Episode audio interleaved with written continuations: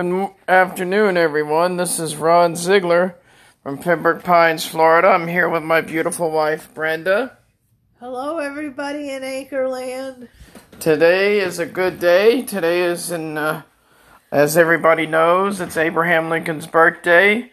Uh, happy birthday, Mr. Lincoln in heaven.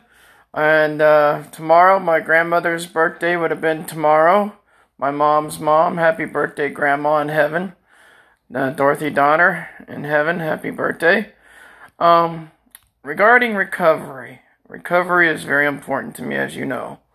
I've been in recovery six years, no drinking whatsoever. An addict will only want help if he or she wants help. You cannot force them to go get help. You cannot interfere. It's called the prime directive. You cannot interfere. Uh, the only time you can interfere is give them advice and show them the way. That's all you can do. As far as I'm concerned in that area, I'm not a doctor. I can only give them advice on how to stay in recovery and be in recovery. I cannot force them to go anywhere to get treatment. That is solely up to the individual if they want to do so themselves.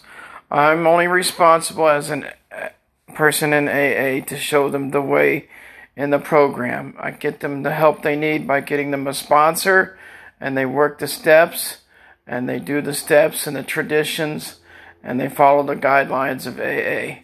That's all I can do in AA in the program of recovery, and sh- just show them my walk and my recovery on how to do things in recovery. That is the only time I am responsible. And also regarding medications, that is the doctor's opinion. You need to read the doctor's opinion of AA. It's in the big book. Read the books of uh, chapter 139 and read the books on doctor's opinion. It will show you the way on, on medications and how to use cowboy diplomacy in your medications. And I do just fine with that. And I, I see a psychiatrist, I see a psychologist, and I work them out with my problems with them. And I do just fine. And I'm not responsible for anyone else's recovery but my own. And that is what I'm there for. I'm there just to be there for support, and that's all I can do. I cannot be responsible for anyone else's recovery other than my own. And that's just the way it is in recovery. And if you need help, I will guide you. I will help you find a sponsor. I will even work with you with the steps. But as far as anything else goes, that and if you want professional help and treatment, uh, I can only suggest programs for you to go into. That's all I can do. Anything else? on that. Okay? And I, I am not responsible other than that. And that is the reason of recovery. I've been in recovery for a lot of years. I had eight years at one time. I slipped, went back out. I always used to say it was my mother in law's fault. Because I'd blame her every time I went out for a drink. And uh, me and my wife had mental health problems, and both mothers tried to separate us. Remember that, Brenda? When both mothers tried to separate us, you remember? Huh? Yeah. And they and they tried to separate us, and God had other plans, and here we are living together in in our uh, her parents' house, and uh, we're doing fine. And I have six years in recovery, and Brenda's doing fine. She, we we were on Xanax for a lot of years, and Xanax was a very bad demon. Um, it's a very bad drug. It's a narcotic, and um, I mixed it with alcohol, and I became a very bad demon. And it made my head spin, and it caused me to fight with my wife. And my wife would double dose on my Xanax plus hers, and she would get extremely drunk off Xanax. And when she took the drug, it made her extremely crazy in an attitude of a mood swing. And when she had her mood swing, I'd have mine, and it clashed, and we fought. And uh, uh, terrible things happened during that time, and we hurt each other badly. And um, we regret what we put each other through, don't we? Didn't we? Yes. And I regret what I did to my wife, and my wife has forgiven me. However, the nightmares still exist, and I still have nightmares about what I put my wife through. And uh, I, I have a hard time forgiving myself. And I do have a friend out there using right now, and I gave her some uh, advice. It's up to her to follow it. It's up to her to get involved in the program that she needs to get involved with. I even gave her uh, my psychiatrist's phone number. I even gave her uh, my psychologist's phone number. It's up to her to make the call. I cannot force anyone to do anything. And remember, it is true, addicts do lie. Addicts are liars. So are people that claim to know the truth that is out there that is not out there are liars. So the reality is, if you're trying to force something onto someone else, it's not going to fly right. And it's going to go right out the window. Guaranteed. I, I love my wife very much, and I'm in recovery. If I fall short and go back out drinking again, I will I will lose my soul into the bottle of alcoholism, and I will stay in it, and probably most likely die in the bar if I go back out. But I have no intentions of going out. Uh, the only thing I have to do is is do what is expected of me in recovery and go to meetings and help other alcoholics stay in recovery. That's all I can do. I cannot force anyone to do anything that they do not want to do.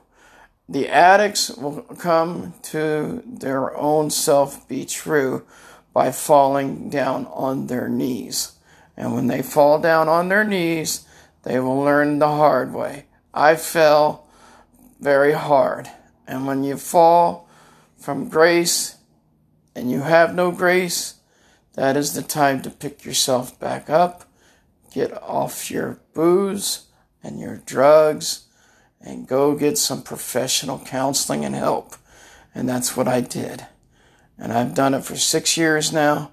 I'm straight and sober, and I'm feeling good about myself. I have a physical ailment. I'm dying of kidney, renal failure, congenital heart failure, and yet I'm still lingering on. I'm here to help my wife before I go into the next world. I'm taking care of my wife and I'm taking care of all my human affairs before I leave this earth. And I have to take care of a very special friend who's using out there who needs my help. And I have told her what to do and where to go to get the help she needs. It's on her shoulders, not mine. My shoulders was just to show her the way, and that's all I can do. As a recovering alcoholic myself, I know what it's like to have pain like that. I know what it's like to, to have emotional pain, pain that you cannot describe to another human being in your own flesh. Your flesh is eating at you and you, and you want to take that pain and you want to drink and you want to use to excess and you can't. You can't do it anymore because you want to die. You just want to die and go on to hell or to heaven or in between because the pain is so grief stricken you can't live with yourself. And that's when people need to cry out for God for help and get the professional help they need. I'm not a doctor. I'm just a person in recovery trying to show you the way. And that's all I'm there for, is to show you the way. And that's what a recovering alcoholic does. They don't control you. They don't dominate you. They don't force you. They show you. They encourage you. They give you words of wisdom, knowledge of what they've been through in life regarding alcoholism and drug addiction and drug use. I know I was there. I was ashamed of my sexuality, being bisexual. I was ashamed what people would think of me if they found out I wore women's underwear as a result of my sexual abuse. I was in a gay relationship for years before I even met my wife. How about that? I never told anybody my secret love affair I had years ago because I was ashamed of it. It was against my Christian faith uh, that didn't want anyone to know about my sexuality. I kept it hidden for many years. And then I started going to a church called MCC Sunshine Cathedral in Fort Lauderdale. And I talked to a pastor out there. He's in heaven now, Lynn Ford. Wonderful pastor to know. He was a great human being.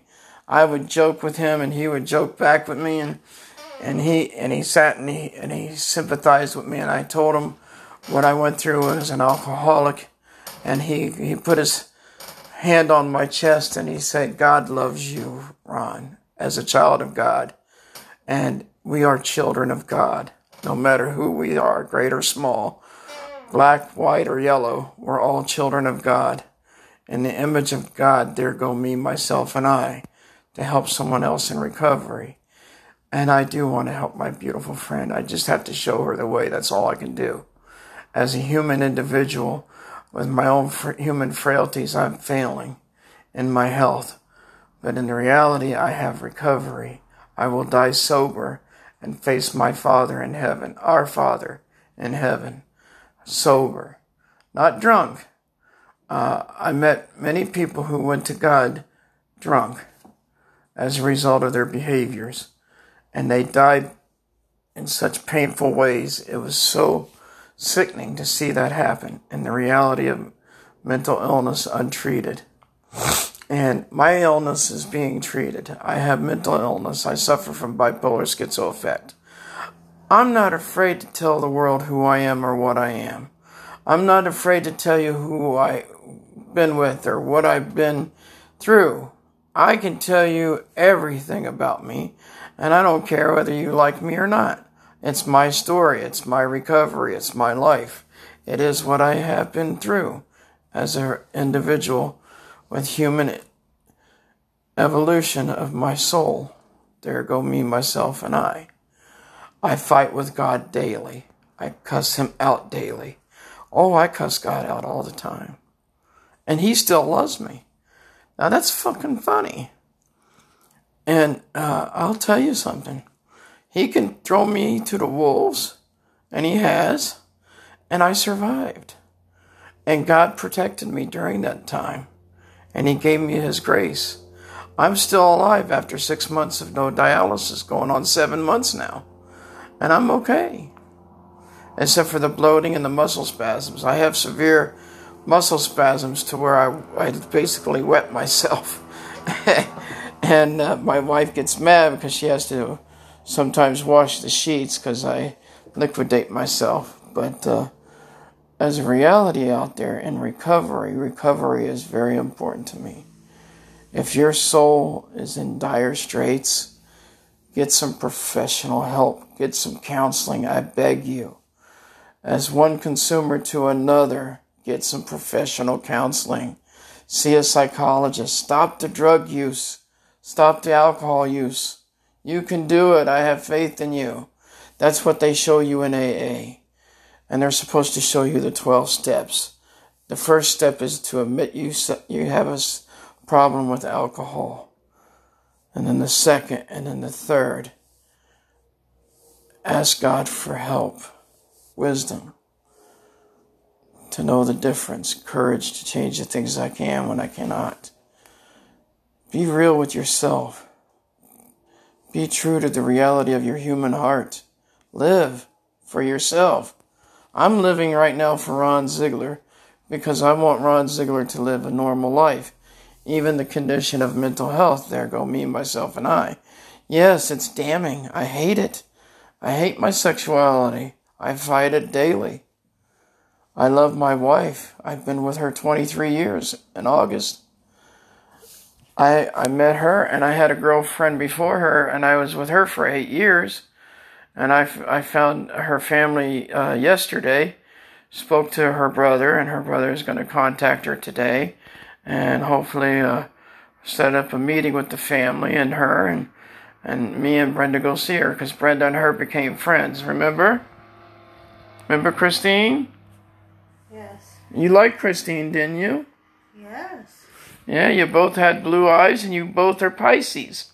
I fell in love with two fishies.